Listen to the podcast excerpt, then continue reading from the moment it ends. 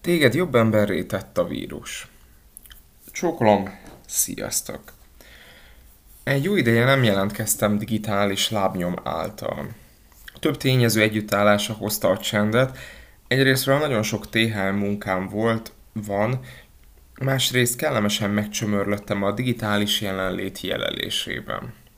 Készültek, készülnek természetesen élőműsorok és videók, de nem keresem a digitális világ hamis isteneinek a kegyeit hátha jelleggel. Mi meglepő, széles gesztusok nélkül is megy a lábán. Fura, nagyon fura. Utóbbi kapcsán született egy blogbejegyzés, ami végül nem lett élesítve. A baszógy meg közösségi média annyira erősre sikeredett, hogy végül nem adtam közre. Erre még nincs felkészülve a világ, bár ahogy látom, szép lassan egyre többen fedezik fel mindennek a kockázatát és veszélyét, így nem egy világklasszis cég választja a tudatos kivonulást az online terekből, és marad honlapja lehetőségei között, és próbál egy emberi béra úttörőjeként tudatosulni. Téged jobb emberré tett a vírus. Pár hete volt egy olyan jelenet, ami az origója lett ennek a bejegyzésnek. Tartottam egy órát, és a hozzám és a munkamódszeremhez évek távlatából is lojális vendégem azt mondta nekem, téged jobb emberré tett a vírus. Akkor nem is moralizáltam ezen, aztán mégis morzsoltam magamban, hogy mit is adott nekem ez az időszak, és egy hálalista lett belőle végül. Az érme vagy az írás másik oldala az a biciklis apostol levelei. Látva egy barátom belső tusáját szedtem lajstromba azokat az érzelmi mankókat, amiken magam is támaszkodom jó ideje. Az írás egyrészt nekem terápiás feldolgozás útja, másrészt hát ha fogóckodót talál benne más is. Szerencsés csillagzat árnyékában. Eddig sem lehetett azt mondani, hogy egy olyan hű de vidám nép vagyunk, most aztán főleg nem. A magyar nyelvben nincs is alkalmasabb kifejezés, mint a búval baszott arra, hogy kifejezze azt az arckifejezést, ami tisztelet a kivételnek majd mindenkit jellemez. Ami az egymástól való elvadulást, a félelmet, a távolságtartást, a bizalmatlanságot, az előzékenység hiányát lefedi. Nem fair. Többször hallom, hogy valami nem fair. Valóban, Pöntyi néni az óvoda menzáján a másiknak nagyobb adag másodikat adott. Lajos bácsi a karbantartó az én anyukámnak előre köszön. És persze az elmaradhatatlan be-be-be.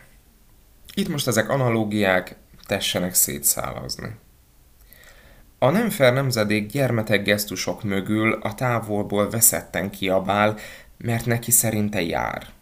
Hát persze, hogy jár, a szája. Tessék már felelősséget vállalni, és életkori sajátosságok mentén tenni a dolgunkat kellő önkritikával. Hatás, cél vagy eszköz. Előre bocsátom, hogy a vírus, mint jelenség van ebbe a történetben. Jelenség, aminek van hatása, maga a népegészségügyi hatásáról gondosan leválasztva. Abba a cica harcba be sem szállok, és mást is kellő objektivitásra kérek. Vagy másképpen megfogalmazva, egy személyes változást próbálok egy jóval magasabb látószögből láttatni, és arra sarkalni, hogy önreflexíven vizsgálja meg mindenki a helyét és változását a folyamatban. Az én Luca székem. Szerencsésnek tartom magam több szempontból. Az elmúlt másfél évben semmilyen formában nem találkozott a kis testem a vírussal, valamint szerencsés vagyok, mert a szeretteim is igencsak enyhe tünetekkel lábon kihorták. Az ügyfeleim beszámolói között már vannak erősebb színek a pasztelen túl is persze, de szerencsére mély tragédiákról senki nem számolt be. Minek köszönhetem a jó egészségem? Első, mentális felkészültség. Teljesítmény alapú vállalkozóként az ember hamar felfedezi, hogy nem lehet beteg. Ez már jó ideje alapvetésem, másrészt kiskorom óta a velem lévő ellenmondás nem tűrés is kell ehhez. valamint ennek a része a miben változtam leginkább részpontjainak a gyakorlatba való átültetése is. Második, sok-sok vitamin. A lelki aspektus mellett kell, hogy a gazdatestre is vigyázzunk. Hosszú évek óta eltökélten hiszek a magas dózisú vitaminokban, ahogy több étrend kiegészítőben is. Amit minimális szünetekkel, életmódszerűen fogyasztok, szedek, semmiképp nem propaganda jelleggel. Ugyanis a mikro tetején megbontott C-vitamin nem szedi be önmagát. Harmadik. A 30-as busz. A jó egészségem harmadik lába a 30-as busz utazó közönsége és magának a busznak a higiéniája. Bátran merem állítani, hogyha most a világ bármely pontján hiányzik egy labornak valamilyen minta, tessék kijönni, és itt meg lesz. Viccelek ezzel persze, de amúgy meg szomorú a látkép is. Javarészt az elmúlt 70 év elmulasztott integrációs kísérleteinek és elszalasztott lehetőségeinek a kárvallói utaznak ezen a járaton. Ahol a koszos kis kézben morzsolt ötös lottó a talán, ahol az ingyen konyhán kapott nagyobb adagú blassói apró pecsenye az öröm forrása. Ahol a hangalak azért módosul, mert a fogpótlás még terv sem lehet. Ahol a sáros koszos farmer nadrágba van tűrve a kinyúlt, lustakötésű pulóver, és nadrágszik helyett egy szőlőkötöző madzak tartja helyén a formát. Nem egyszer a fájdalmas összkép és a gondolatok annyira elvitték a fókuszom, hogy később szálltam le, ami újra csak fokozta a magára hagyottak iránti együttérzésem. Miben változtam leginkább? Hírolvasgatás nélkül.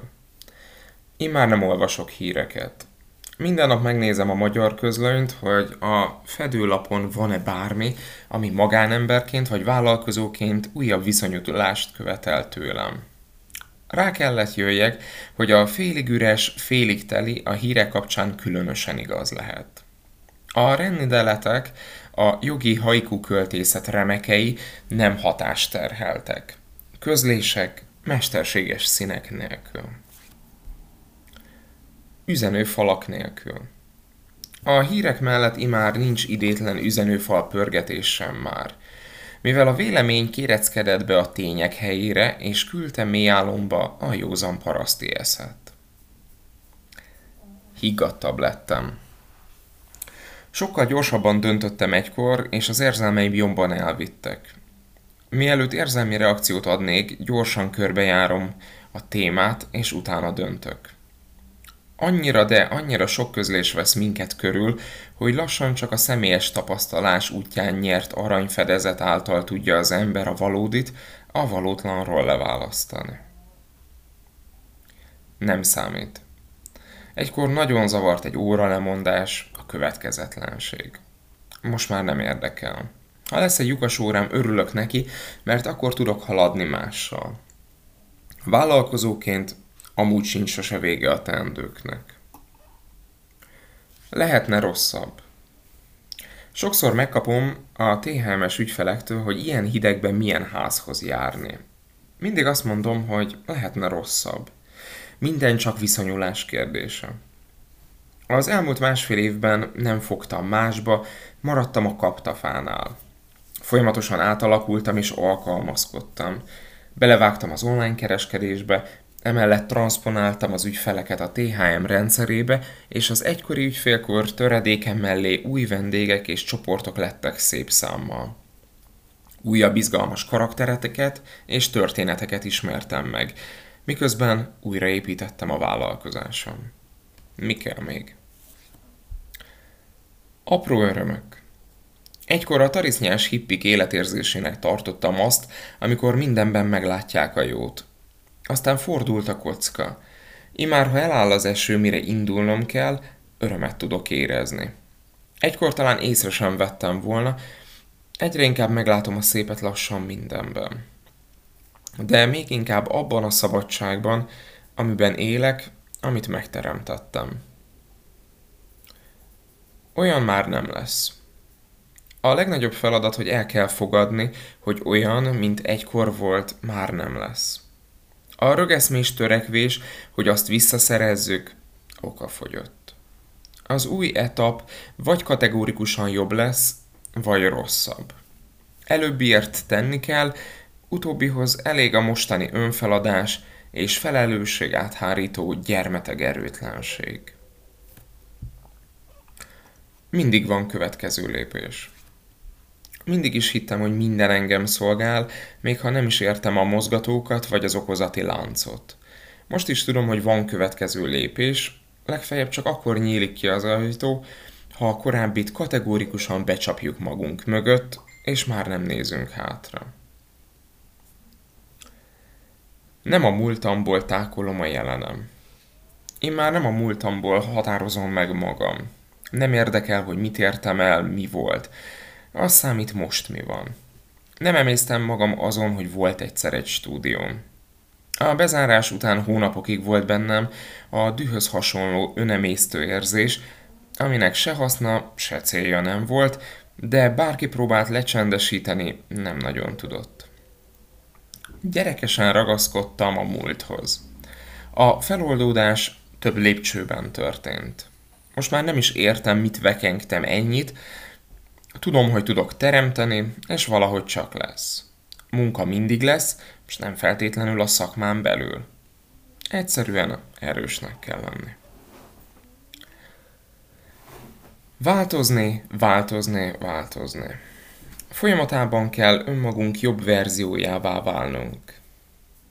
Egy meg nem spórolható metamorfózison kell átesnünk újra és újra, ahogy látom, azok kínlódnak az érzelmeikkel a leginkább, akik ennek az árát, a szembesülést nem képesek megfizetni.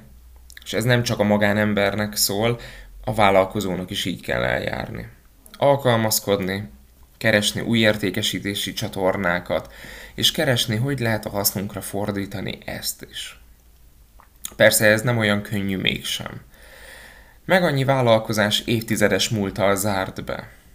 Őszintén kívánom, hogy mi hamarabb találják meg a tüzet magukban és a hitet, hogy újra belevágjanak és teremtsenek jóval nagyobbat, mint ami oda veszett.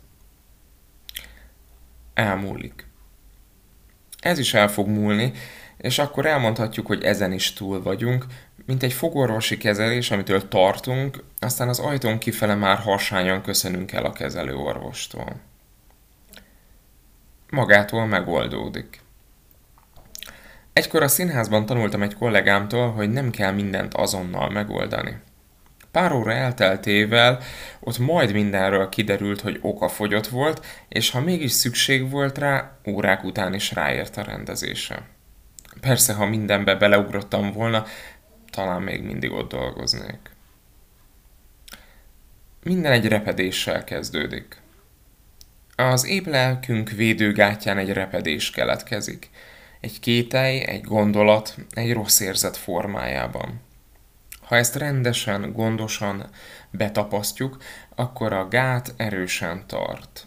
De ha hagyjuk a repedés a nyomás hatására átszakad, és elönt minket az ár, és azt már nem lehet megállítani. A repedések is az életünk részei, szeretni kell őket, így erősödik folyamatában a kis lelkünk. Дарюш на пот.